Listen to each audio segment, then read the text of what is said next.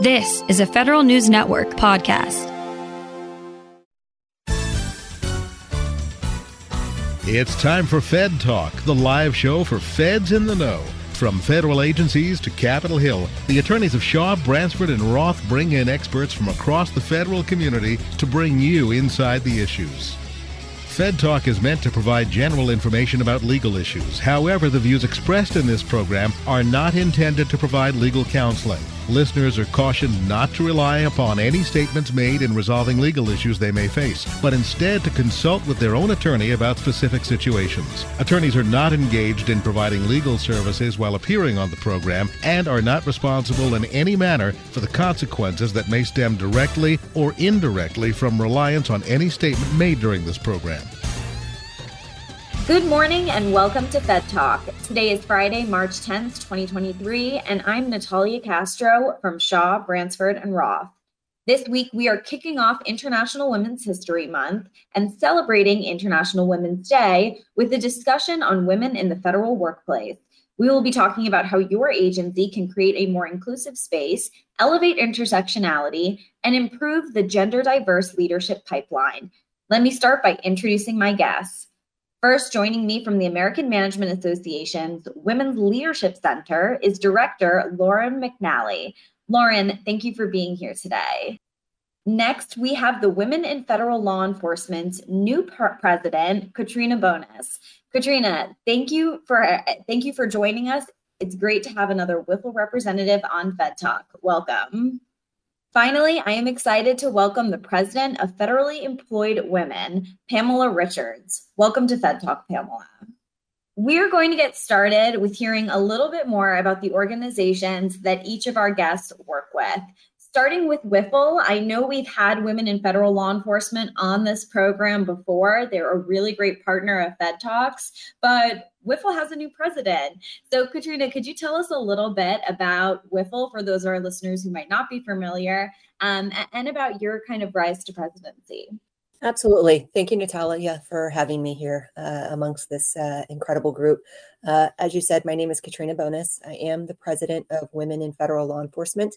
Uh, Women in Federal Law Enforcement is a nonprofit uh, organization that began in 1999.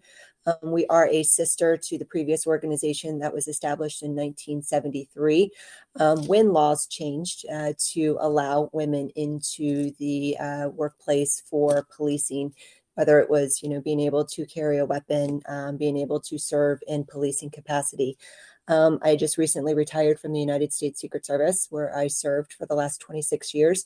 Uh, so it truly is an honor to serve in this capacity um, to be able to use my experience uh, through a 26 and a half year career to be able to better um, how women are represented in law enforcement, um, but also to how we can uh, better recruit, hire, retain, and uh, obviously promote women in our profession. Thank you so much for that introduction. You know, when I hear you talk about this 26 year long career you've had in federal law enforcement, I know one of the things we're going to talk about is really the evolution of the place of women in predominantly, you know, male spaces within the federal workforce. And I'm really excited to hear about how your experience has informed how you lead WIFL. Um, and I'm really excited to dive into that conversation. But before we do, we have another organization here representing women in the federal community and really all levels of government, as I know we're going to talk more about. Federally employed women is often called FEW um, within the federal workplace. Pamela, can you teach us a little bit about FEW? Yes, ma'am. Thank you again for the opportunity to be here amongst these wonderful ladies. Um, and FEW is an organization I love talking about because this organization, we are doing great things. We're leveling up for success. And so FEW has been around. We're a private nonprofit organization. This year we are 55 years old. We was established in 1968, and our very first president is still with us and still actively participating in our, our organization, whether she's at the NTE or whether she's on conference calls, but she's still participating and imparting wisdom with us. Executive Order 11375, which added sex, uh, sex discrimination to the list of prohibited discrimination categories in the federal government is what we were founded on. So we was established back then with 13 ladies and a man who installed our very first president. And so our tagline and motto is working for the advancement of women in government. And if you notice, we didn't say federal, we didn't say state, we didn't say local because we're looking at all levels of government because we know what happens at the top always trickles down to the bottom, right? And so what we do, uh, we accomplish our strategic goals through our premier training that we have every year, which is our national training event coming up in July, and all roads lead to Ohio. Our diversity initiatives, where we recognize everybody that is represented here in federally employed women, right? And then legacy av- le- legislative advocacy. We have a legislative component that we have a hired lobbyist who lobbies on for, on behalf of us on the issues that impact our membership, as well as impacting women within the workplace. And we are encouraging federal agency with compliance to the EEO law. So that's a little bit about who we are, uh, and uh, look forward to sharing more about federally employed women with you all today. Thank you so much for that great introduction. I really appreciate how you hit every aspect of what it means to really improve the stature of women in the federal government, whether it's through agency compliance, legislative advocacy, individual training. It really foreshadows how much of a holistic effort this is. And I know that's going to be another topic of conversation on this program. And then finally, coming from the perspective that is both the public sector and the private sector really looking at women in the workplace across uh, the different sectors of our um, you know workforce. We have from the American Management Association the Women's Leadership Center. Lauren, can you tell us a little bit um, about AMA and the Women's Leadership Center? Yeah, absolutely. First, thank you so much for having me here today. I feel very honored to be here with you and these esteemed women as well. Um, while we're not a gov- government agency, like you said, we work very, very closely. We've been a long-standing partner with all levels of government, and we're also a GSA contract holder. Um, AMA, like everyone else said, we are a nonprofit organization. We are celebrating our 100 years of business as the global leaders in talent development, transforming people and organizations through our world-class content and training. We help individuals improve upon existing skills as well as helping individuals build new skills to prepare for advancement. And on a much larger scale, we support organizations to implement their strategies through our trusted content. So whether you're looking to uh, move individual contributors into management roles and get them ready for that, or you want to implement your DEI strategy, we come in as your educational part- partner to help you build out and implement. Um, I'm here on behalf of Women's Leadership Center, which is part of AMA. And we believe that through community and meaningful education, we can truly help advance women and prepare women for future opportunities. We give women a safe space to learn, connect with one another, build skills, take risks, so that when they return to the workplace, they can do so and implement those skills with full and complete confidence. Thanks again for having me today. Absolutely. I'm really excited to dive into the resources that you guys offer. There's a lot of information both to help individuals and organizations navigate their DEIA goals. And with that kind of background on each of your organizations and the incredible you work work you each do for women um, in the workforce, I'm curious. You know, this conversation is really framed around Women's History Month, um, around International Women's Day. What are some of the things that come to mind for each of you as individuals when you hear about Women's History Month? For a lot of you, this is work that goes on all year long. So, what is the real importance of this month? And I'll throw that out to the room for, for any responses. Natalia, I think for me, um, it really is about honoring our legacy and honoring all of those that came before you know, to learn from their lessons and learn from their challenges, um, really to be able to better um, the future generations. Uh, we all work hard to just improve and identify those challenges, uh, just to make uh, our profession in uh, federal government, state, local, just even better for women um, as the new legacies and the new generations take on. I love that. Really looking back in order to look forward and, and understanding those things from the past in order to carry them forward. Any additional thoughts from Pam and Lauren? Yeah, I'd love to chime in. I as well. I mean, of course, I'm looking at the uh, the women that have paved the way for us. Us we do this we do this meaningful work every single day. We're lucky enough to do that right? And it really helps me to reflect on that great work we're doing and also think about how we can do an even better job. And i think it's such an important time for us to use our voices and use our platform to spread awareness right? And to pay everything that we've learned forward to future leaders and generations. So really thinking about the past the present and the future and how we can even level up even further.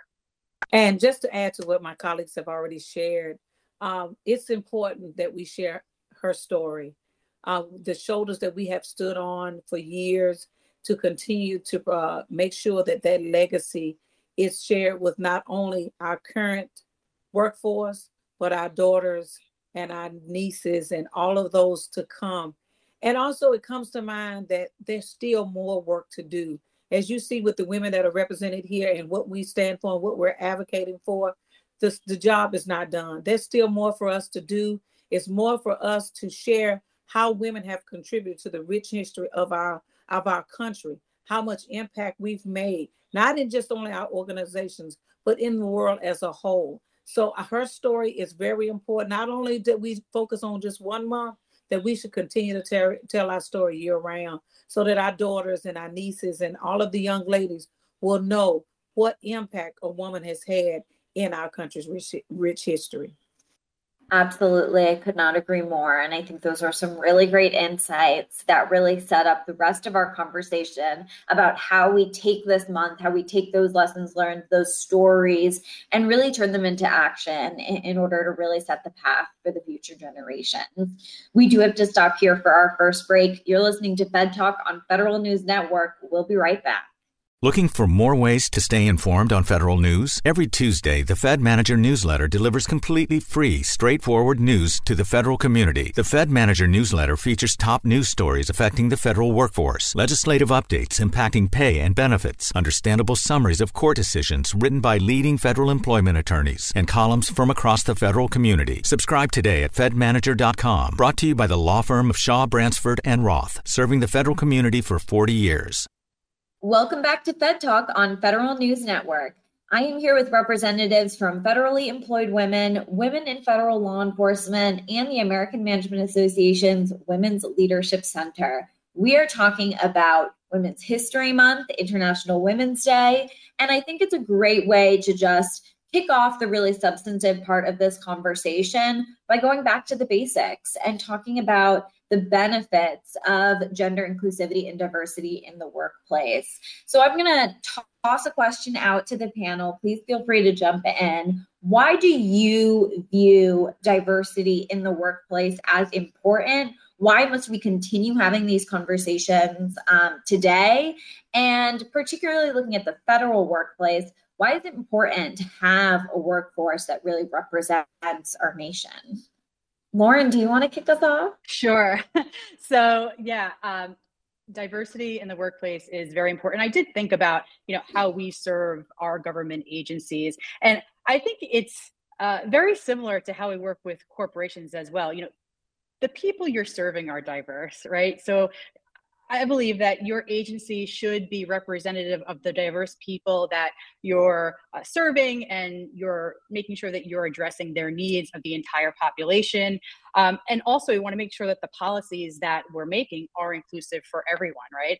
Um, and of course, no matter where, whether you're in uh, corporations, whether you're in agencies, when differences are embraced, it's always going to strengthening, it's always going to strengthen your results, right? It's going to lead to a more engaged workforce. Uh, people are going to trust each other more, and that's going to lead to greater productivity and it's going to just bring greater results. So all in all, I mean, it, it, it's it's great for the mission that you're working working towards the, the people in your organization and the people that you're serving.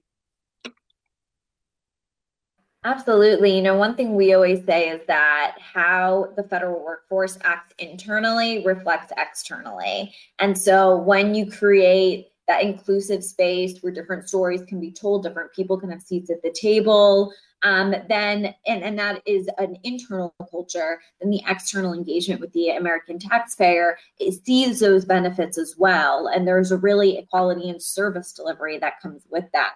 Uh, Pam, I noticed uh, you looked like you want to jump in there.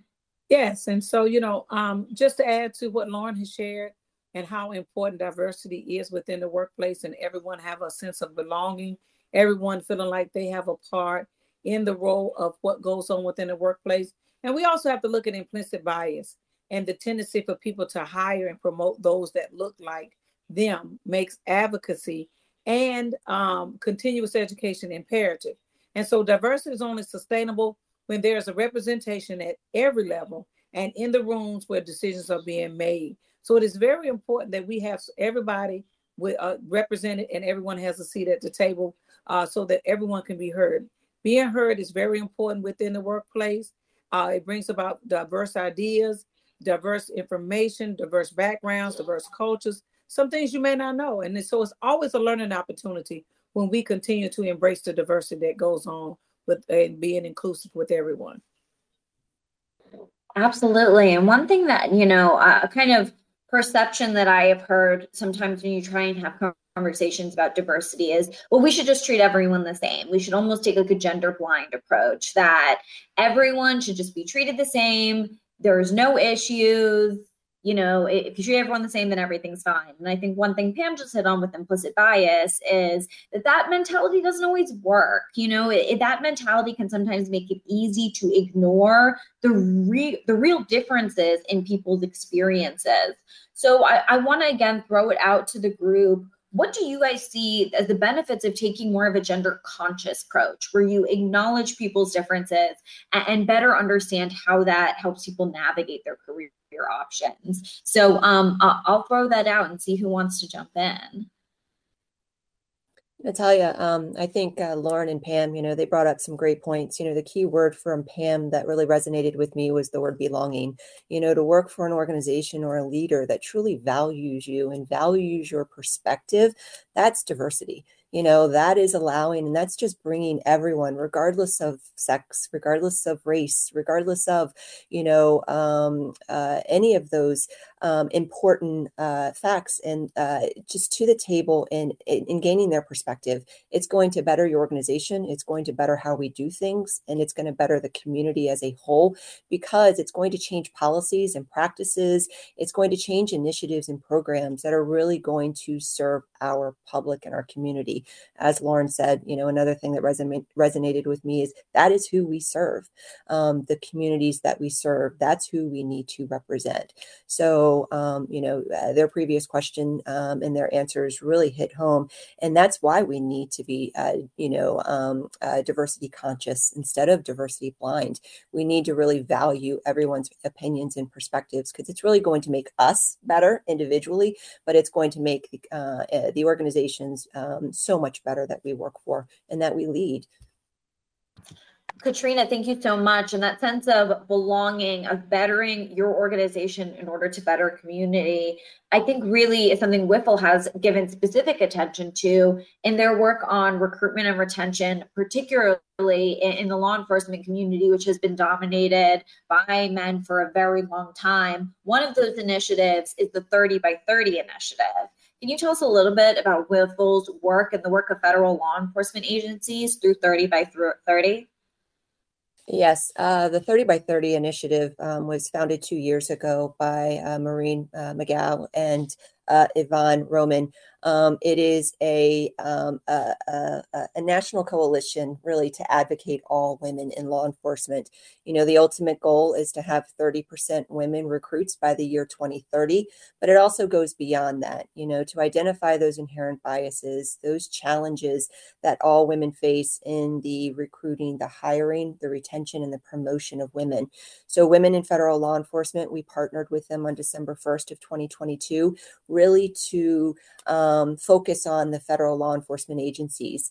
Uh, and, you know, studies show that women have a different perspective in how we manage those policing scenes. Uh, you know, the communities view us as more compassionate and, uh, you know, more honest. Uh, women use less lethal. Uh, and then, two, we handle situations when it comes to violence, sexual abuse, a little bit differently than our male counterparts. And that has value. Um, you know, the uh, U.S. Marshals was the first uh, through Director Davis to sign that 30 by 30 pledge. And just yesterday, uh, Director Wray signed the pledge with the uh, FBI. So as we see, you know, a lot of federal agencies joining this pledge with the 30 by 30 initiative, and over 200 law enforcement agencies uh, throughout the country, state and local, have signed this pledge. It really is again identifying, you know, those inherent biases and those challenges, and really creating a workforce in a workplace um, and ensuring that the needs of all women are met throughout a whole career uh, with their agencies that link between getting these diverse perspectives, these diverse persons into the workplace, and then understanding how that can assist organizations in combating their implicit biases and creating more inclusive environments. I think it's so interesting to me how you know you bring one person in and and it starts a ripple effect and then you can really see that expand and grow and see a workforce culture change to be more inclusive over time through initiatives like this. Um, it's also important to recognize that, you know, 30% women recruits is still far less than the kind of uh, gender balance in our society, but it's a, an incredible goal when you're seeing so many law enforcement agencies struggle to even meet the 10%, the 15% number. So I think this is a very interesting initiative that we'll be following very closely. And it's great news to hear that so many federal law enforcement agencies have signed on because I know it started as more of a state and local mission. And so as Pam alluded to, when that change comes from the top, it makes it so much easier um, to trickle down and see the change at other levels.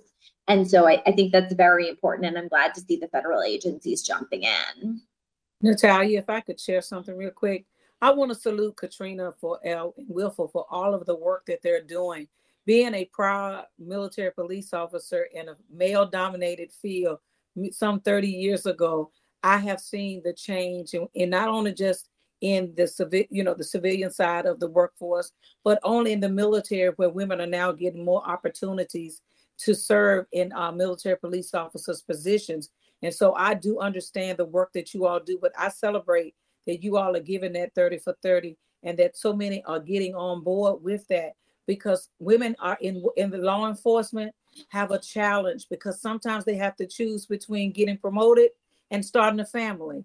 Do I lose my rank because I decided to get married or have children? No longer will they have to make that choice now with the work that you all doing. So I salute you all for the work that you are doing for those ladies who were no longer to at one point have to choose between having a, a career or a family, but they can have a career and a family. So thank you for the work that you're doing. Uh, thank you, Pam, and thank you for your service. You know, I'll share a personal story. My mom uh, is a uh, retired Metropolitan in DC police officer, and she was one of the first females in 1973 when they opened up the door for women to go into law enforcement with the Metropolitan Police Department. And hearing her stories through the 20 years, you know, she really conformed to an all male environment. You know, she would come home and, you know, some of the curse words and things like that, you know, but that's what she had to do. And, you know, at that point, obviously the numbers were low, but even when with women in federal law enforcement was established in 1999, we were sitting at about 12 to 13% law enforcement or women in law enforcement. We're now at about 14, 15%, with really only 3% being in, you know, leadership positions. It goes to show to both what Lauren and Pam have said, we have a lot of work to do, um, but it also shows we have, you know, improved. And as a mom, and, you know, my spouse is uh, Secret Service as well, Pam, you are exactly correct. Being able to have a long 25 year career and going from a young 22 year old single woman and just going all into my profession. And at some point, I had life changes and having the agency and my, you know, the Secret Service be able to adapt at those changes and having the policies and procedures to still allow me to remain on the job, but also to be promoted. I'm proud and being able to use that for the future for my 11 year old daughter who may be wanting to follow in the family footsteps. So it really is um, shocking to recognize that it wasn't until 1969 with the signing of executive order 11478 that women could be in law enforcement and it wasn't until just a year before that that you know there was really it was a prohibited personnel practice to do gender and discrimination in the workforce at all. So it's really only been 50 years or so that women have even had these opportunities. So to hear you guys talk about how far we've come, it's really incredible. And it shows uh, how much work is being done by organizations like yours in the government to open these doors. Thank you for your stories. We're going to talk more about the power of storytelling and its importance for opening opportunities and making feel, women feel like they belong in the workplace when we return for our second break. You're listening to Fed Talk on Federal News Network. Looking for more ways to stay informed on federal news? Every Tuesday, the Fed Manager newsletter delivers completely free, straightforward news to the federal community. The Fed Manager newsletter features top news stories affecting the federal workforce, legislative updates impacting pay and benefits, understandable summaries of court decisions written by leading federal employment attorneys, and columns from across the federal community. Subscribe today at fedmanager.com. Brought to you by the law firm of Shaw, Bransford, and Roth, serving the federal community for 40 years.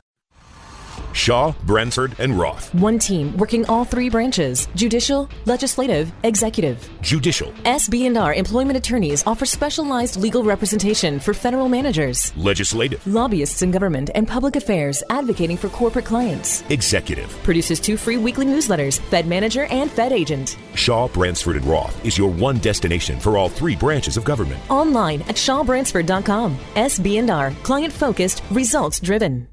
Welcome back to Fed Talk on Federal News Network. I am here with FEW President Pamela Richards, WIFL President Katrina Bonis, and Director of the American Management Association's Women's Leadership Center, Lauren McNally. We are talking about women in the federal workplace. And to kick off this second half of our conversation, um, I know that these efforts, we talk a lot about things that individuals can do, we talk a lot about things that organizations can do you, I know you spend a lot of time working on the legislative side of things and making sure that there are laws on the books that protect women and create an equitable work environment for women. Can you tell us about just some of the initiatives that you guys work on uh, in order to make that possible? Yes, ma'am. Um, uh, one of our four focus areas that we uh, build our organization upon uh, is, uh, and we have which is legislative components. So there are some legislative initiatives that FEW uh, supports, and also uh, have our lobbyists to lobby on behalf of our membership. And uh, with that being said, that is the Pregnant Workers Fairness Act. is one of the uh, uh, acts or legislation that we provide input on, and we push, and our membership are allowed to go to a system called Voter Voice. And Voter Voice has the letters already pre-populated for them. All they have to do is select their particular state, and that congressional representative will come up. And what we have is a letter writing campaign to ask their legislative, their congressional representative to support this legislation. You have providing urgent maternal protection for PUMP, for uh, Nursing Mothers Act, that, that allows teachers, uh, software engineers, farm workers, uh, nurses, and other workers to be included in the right to have a reasonable break and a private place to pump breast milk during the day. Um, you, uh, if you're not aware, they have those uh, rooms uh, in the some agencies have a designated room for mothers, nursing mothers, to be able to pump. And so each FEW has a scorecard based on what uh, Congress is in office. And so our latest, because the 118th just got in office, so our 117th Congress, uh, which is most recent, uh, bill prohibits discrimination based on sex, and sexual orientation and gender identity in areas including public accommodations and facilities and education, federal funding. I mean, uh, you know, this bill specifically defines and includes sex. You know, we're looking for those specific words, uh, sexual orientation and gender identity amongst the prohibited categories of discrimination of segregation, and then Paycheck Fairness Act. You know, we're not looking to get paid more, but we want to be paid the same amount of money as our male counterparts for doing the same exact job. We have the same bill responsibilities, right? So nothing changes with that. So we just want to get paid for work, the work that we do. And this bill addresses wage discrimination based on sex, which is defined to include pregnancy, again, sexual orientation, gender identity, and sex uh, characteristics. So this is just a small snippet of the legislations that we support as an organization. I highly encourage our guests to check out that legislative scorecard on FEW's website. It's a really phenomenal breakdown of the legislative initiatives moving through Congress right now, addressing these topics.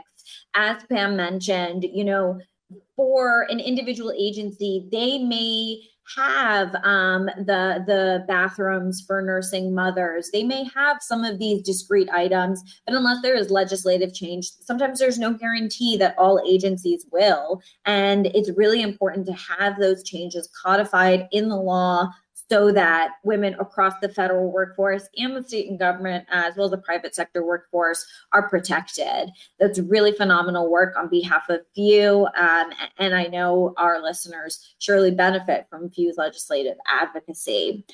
In terms of looking internally within an organization, building your organizational culture, and um, really ensuring that there is inclusivity, I know the Women's Leadership Center creates a variety of guides and plans for agencies in order to create more inclusive organizational spaces.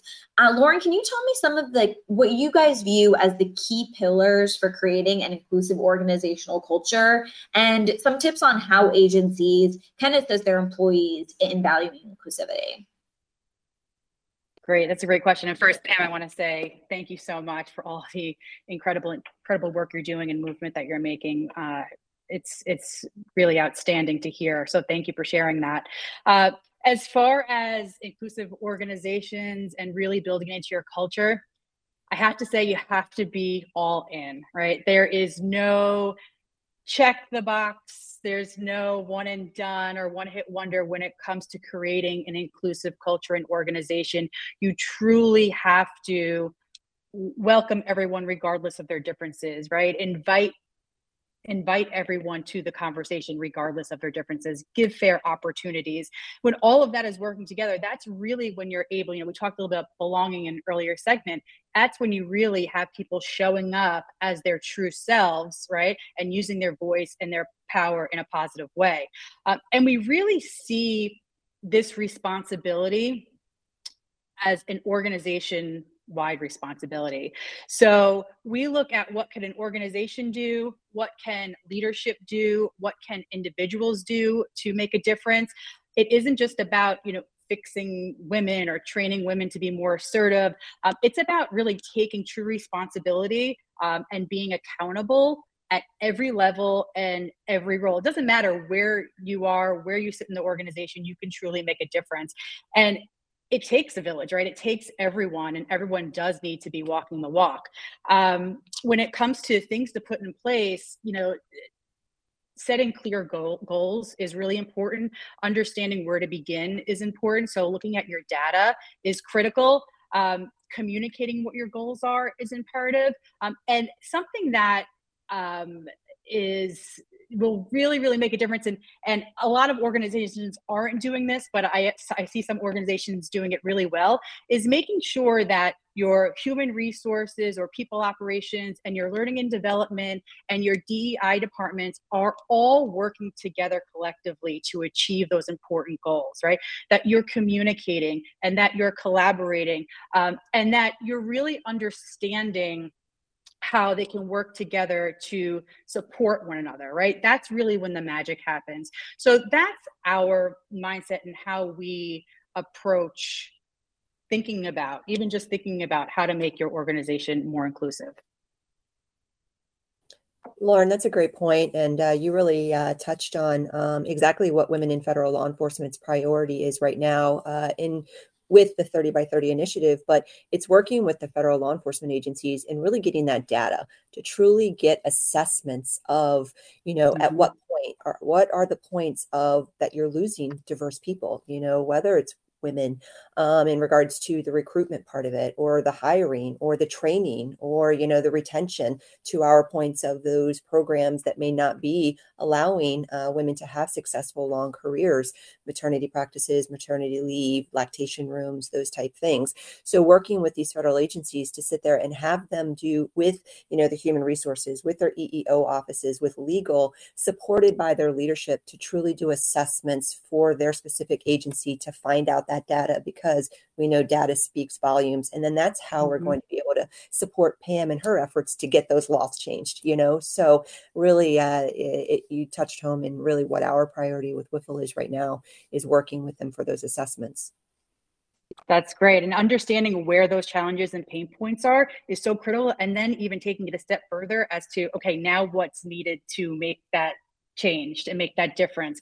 What are, what, how do people need to develop? How, how, how does that relate to their role in the organization? Um, what cultural changes do we need to make? What is, what role does leadership play in all of this? So um, that first step though i think is critical and I, and I i think that a lot of organizations are troubled with how do i get started well even just what you pointed out when are women leaving the organization right? When are they becoming disengaged? Um, what are our retention numbers? Uh, that's just that's such a great place to start where you can go and ask your hr folks hey or what are our diversity numbers? You know wh- where are we losing people? Um, where are there where is there less diversity in the organization? Because if you say you're diverse but all the diversity is in the bottom of the organization's org chart right? Um, then there's there's good there's seriously a problem with equity and inclusivity in the organization because people aren't diverse people are not making their way up into higher roles. And one of the things we do at federally employed women one of our second two, uh, two of our uh, four focus areas and that is compliance.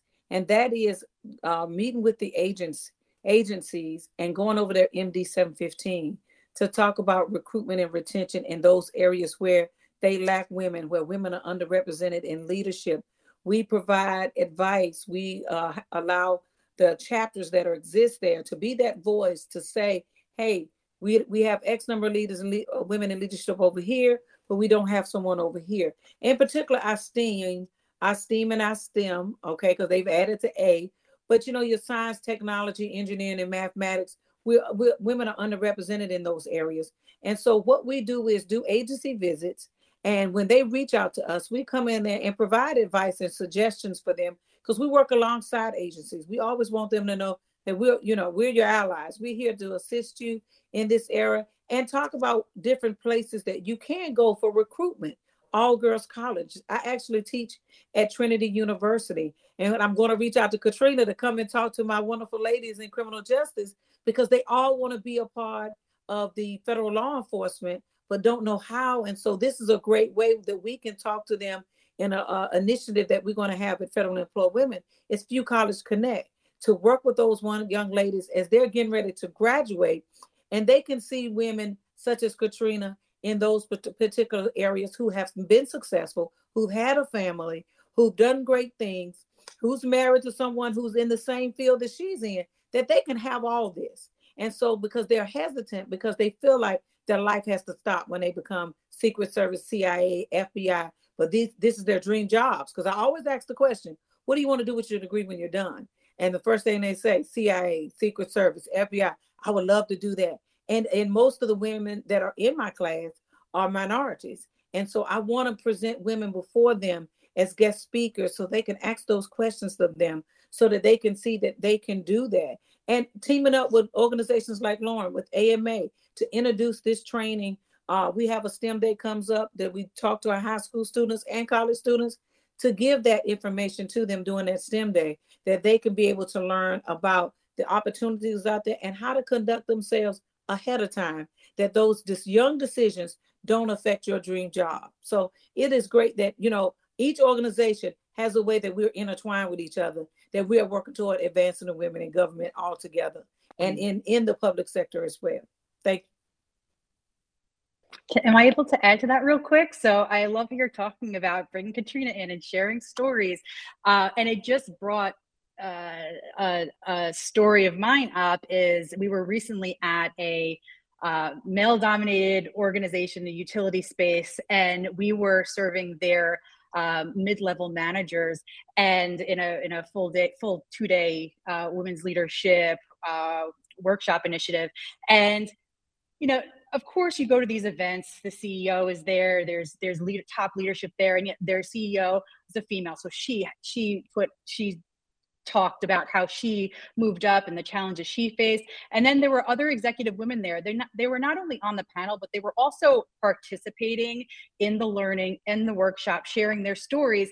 And then to go and even step further, there were uh, a group of women who are now mentoring the women that are in these programs who were alumni of these pro of this program from several years ago and they're able to now share their stories of how this program impacted their future within the organization and their overall career. So, sharing those stories at every single level uh, and having it to relate to so many so many different people in so many different ways can just be so so impactful. Because sometimes even when you have all these resources at your fingertips, you have no idea what the first step is to take, or it can be really scary to ask for help or ask for a mentor. So um, I, I love what you're doing and talking about sharing and, and bringing people in because uh, it really goes a long way.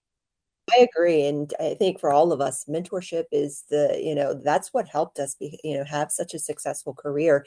It helped us through the ebbs and flows. It gave us someone to talk to while you know we had a bad day, and you know we're just like, all right, I just want to go home. I want to you know grab my daughter. I want to give her a hug, and I want to quit. You know, but we had those mentors that we could talk to to sit there and say, no, here here's a perspective. You can look at it, and it actually changed our perspective when we were having challenges and challenge you know uh, having struggles. But those mentors were the key, at least for me, and I know for all of you, to sit there and have, but really to have it all, you know, to be able to be the best, you know, at home, so we could be the best, you know, leader at work as well.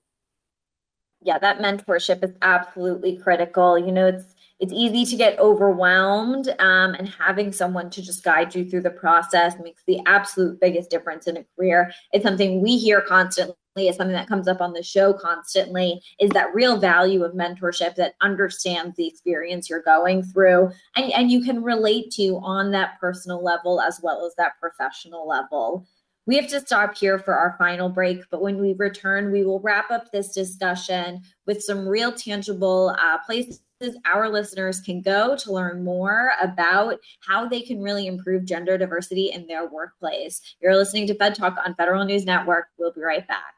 Looking for more ways to stay informed on federal news? Every Tuesday, the Fed Manager newsletter delivers completely free, straightforward news to the federal community. The Fed Manager newsletter features top news stories affecting the federal workforce, legislative updates impacting pay and benefits, understandable summaries of court decisions written by leading federal employment attorneys, and columns from across the federal community. Subscribe today at fedmanager.com. Brought to you by the law firm of Shaw, Bransford, and Roth, serving the federal community for 40 years.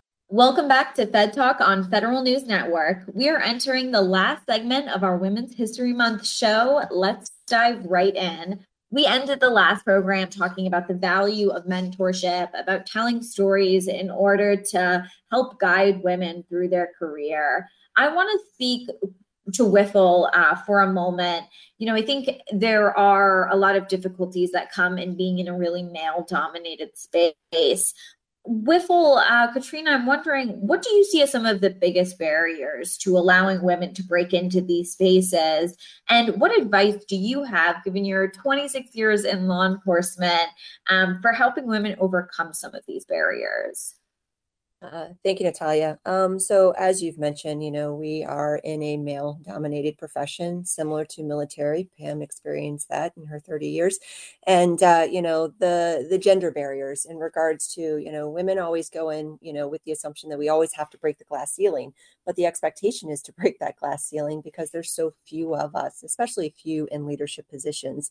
Um, so, uh, you know, changing our male counterparts, uh, their minds, one, that we belong in this profession. You know, it doesn't just have to be a male dominated profession, um, but, you know, uh, respecting uh, our opinions, respecting how we do things, respecting us as employees, respecting us as women, um, but also agencies having a strong um, uh, discrimination and sexual harassment policy that really is taught throughout um, you know, the organizations, I think is very, very important. Um, and ensuring that, you know, uh, and all of the uh, organizations, AMA and FEW, really talk to uh, these agencies to ensure that, you know, it's uh, whether it's quarterly or yearly training, that everyone understands, you know, what those uh, limitations and where that line is. Um, that really is another barrier in ensuring that, you know, agencies have, have strong uh, discrimination and harassment policies and they are really applied. Uh, and we've already touched home in regards to the work-life balance, and those those are the barriers. Whether it is you know coming back uh, and going out uh, on maternity leave, or taking care of elderly parents, or you know going to uh, pursue educational uh, degrees and then coming back into the workforce, having those mechanisms that you know we can have a pause, but then also to be welcomed back at the level of, and again being able to um, um, reach uh, those higher levels equally with our male counterparts. I really appreciate that you didn't just, uh, and that none of the, our guests here today have just put the burden on women to, you know, just stand up and speak up. Like, I think that's a problem we often see is that you put the burden on the person who's really disadvantaged by the system um, and require them to make a change. And a consistent thread I've heard through this conversation is about changing organizational culture as a whole, looking at the legislative policies, looking at the direct that are in place and then using those as tools to create a more respectful and inclusive environment rather than just putting all of the burden on the women in the workplace. Lauren, I know this is something the Women's Leadership Center also focuses on um, in creating ally guides and in helping people who are part of the kind of majority identities to assist different diverse persons in succeeding in the workplace. Can you tell us about how uh, the Women's Leadership Center works on that? Yeah, and I, would like to start by sharing.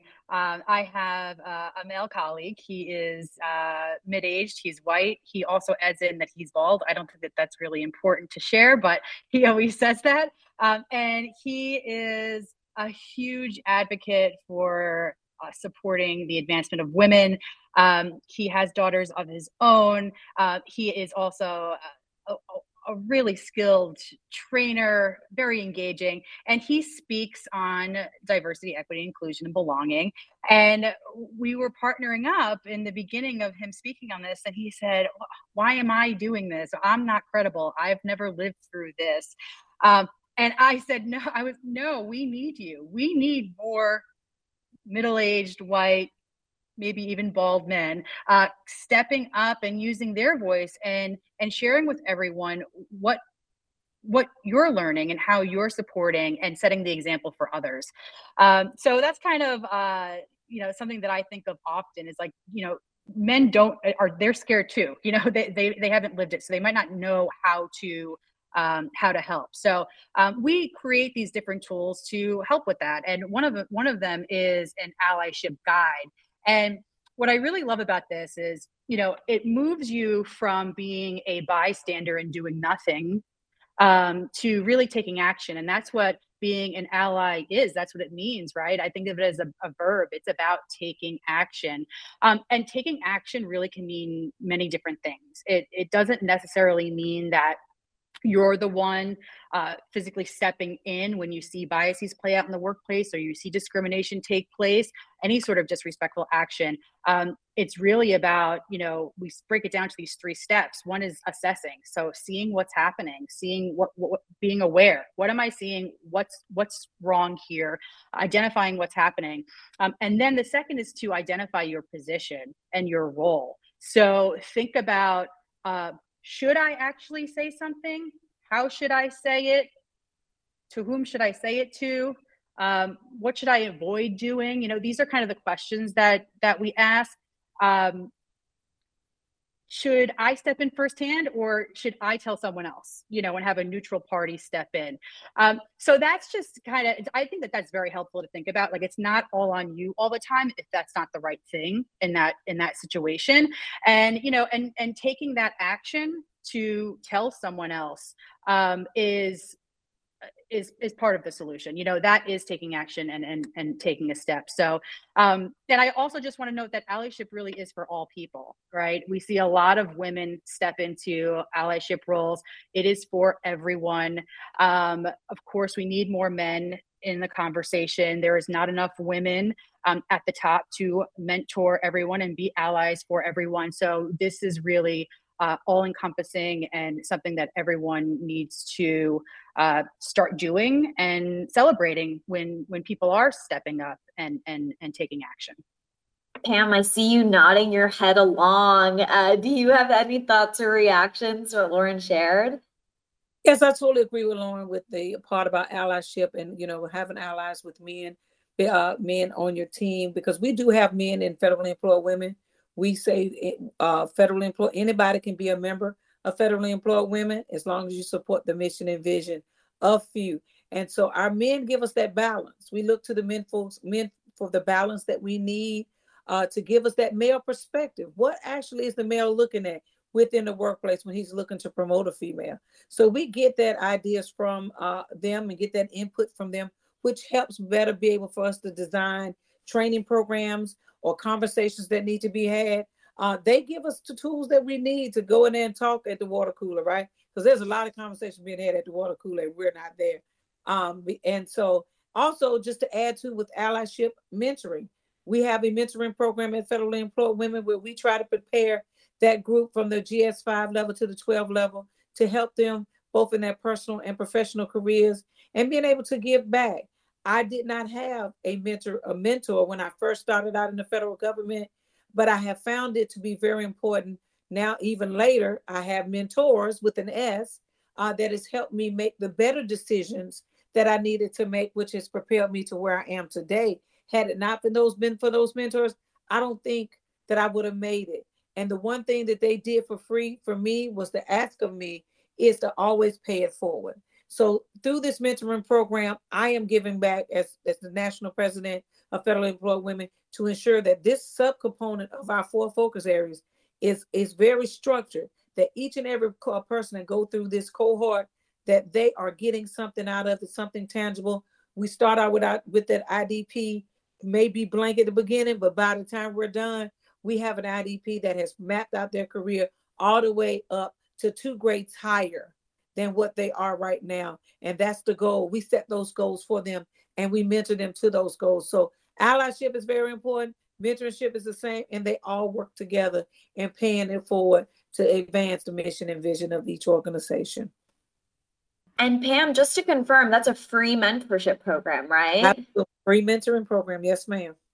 Oh, that's incredible. And Katrina, I saw you were about to jump in there. I know mentoring is also very important to the WIFL team. It is, but I just wanted to add, you know, while we all have women in our title of our organizations, I think the important part here that Pam and Lauren brought um, to bear was we want the men to be part of this. You know, we don't want them to feel like they're alienated because it's women in federal law enforcement, federally employed women, you know, because we recognize we still are few, you know, especially in the leadership positions when we're sitting at 3%. So, one, to alienate them, it doesn't help. But also, too they are part of the solution. We need them to be part of the solution. So, while we have women as part of our titles, we need our male counterparts to be that solution to give us perspective, but also to help us achieve those higher goals and numbers in years to come. And I, I have to say, when they do show up, to the invitation to come to the training, the workshop, to come to the conversation, the amount of um, aha moments they have, the amount of, I can't believe that's going on in the organization. Wow, I had no idea that this was happening. How can I help? I mean, that's really powerful. So, yeah, we, oh, it's not just about women. Be truly inclusive and invite everyone to the table in the conversation be truly inclusive and invite everyone to the table. I think that is a, an incredible point, Lauren. Thank you. Um, it really takes a village to to make the change happen in your organization, and you can't leave anyone out of that conversation if you want the change to really last. Before we close out our show today, I want to make sure our listeners know where they can go to learn more about your organizations and how they can continue the conversation and stay engaged, you know, both during this month and far past it. So, Lauren, are there any specific trainings, opportunities, presentations um, that the Women's Leadership Center is planning, and how can our listeners stay connected?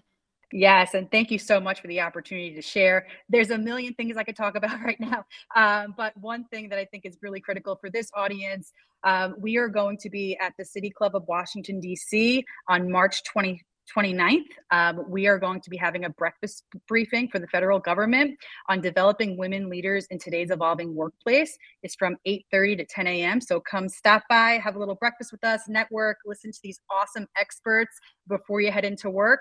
Um, our panelists are from the FAA, HUD, and NIH. Um, so really, really uh, smart, just incredible women that are going to be there. We're going to talk about AMA research, strategies on how to retain and engage top talent, um, how to uh, create more equitable work environments. So, really good stuff. Um, to register and learn more, please go to amanet.org slash events WLC. I know that's a little bit long, but uh, so it's amanet.org slash events WLC, and you'll be able to find out all the info and register. And that's on March 29th in DC. And you can also find that URL in the description to this show. So please go check it out. It seems like oh, it's going awesome. to be an incredibly event. Um, from FEW, Pam, can you tell us some of the things that FEW has on the horizon for our listeners who may be interested in engaging further? Okay, two upcoming uh, programs we have for Women's History Month, in which we're celebrating now. Uh, in partnership with young government leaders. You know, young government leaders is where it's at. That's our future uh, of today and tomorrow. And so we are collaborating with them on celebrating the women, celebrating women that tell their stories with a speaker from the Department of Labor's Women's Bureau on March 15th at noon. And you can go to FEW uh, dot org training hyphen education slash webinars and it's all there we also have a level up for success training series about leadership and powerful com- com- communication sorry, at March 29th at noon. You can also find it at the very same place where you can register. And last, finally, uh, but certainly not least, and that is our national training program, which is our premier event. Uh, all roads lead to Columbus, Ohio, at the downtown Hilton, where we'll be having our first in-person training event since the pandemic. We are looking forward to everybody coming out and being a part of this great, awesome experience. It is July 10th through the 14th. The theme is leveling up for success, ready, set, grow. And that's what we're looking to do is continue to grow leaders. So thank you for allowing us to put that plug in, there, Natalia. Absolutely. And I highly encourage people to surf around the FEW website. There is some archived events as well. So if you're interested in, you know, finding some of those past events and learning more about them, definitely check it out. Finally, from WIFL, can you please tell us uh, where people can learn more about the opportunities WIFL has on the horizon? Absolutely. Um, so www.wifl.org has everything, all things women in federal law enforcement. Um, we are really heavy this month with um, some uh, networking sessions, whether it's breakfast or lunch uh, for our members. But our biggest is our annual leadership conference, uh, which is going to be in uh, Tampa, Florida this year uh, from August 14th to the 17th. Um, our uh, theme is walking the talk of inclusive leadership. So Lauren actually hit on it earlier walking the walk and walking the talk. So we really want to pull from the federal agencies who are truly walking the talk and setting the example of employee resource groups, of DEI, of, you know, the 30 by 30 initiative, um, and, you know, just programs, crisis intervention team program, de escalation. So really highlighting the agencies um, that are walking the talk, uh, setting the example of inclusive leadership, and then also to uh, our true and strong women leaders that are leading these agencies. Um, with our keynote speaker, Secret Service Director Kim Cheatle, she'll be opening up our ceremony, so it's going to be a great time.